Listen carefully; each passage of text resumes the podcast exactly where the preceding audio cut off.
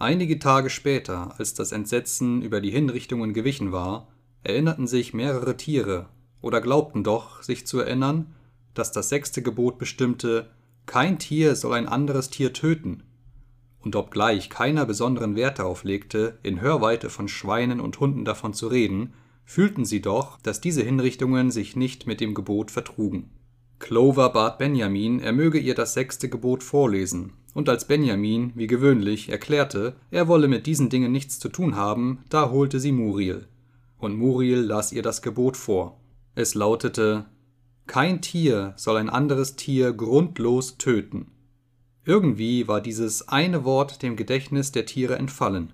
Aber sie erkannten jetzt, dass das Gebot nicht verletzt worden sei, denn es gab zweifellos gute Gründe genug, um die Verräter zu töten, die sich mit Schneeball verbündet hatten.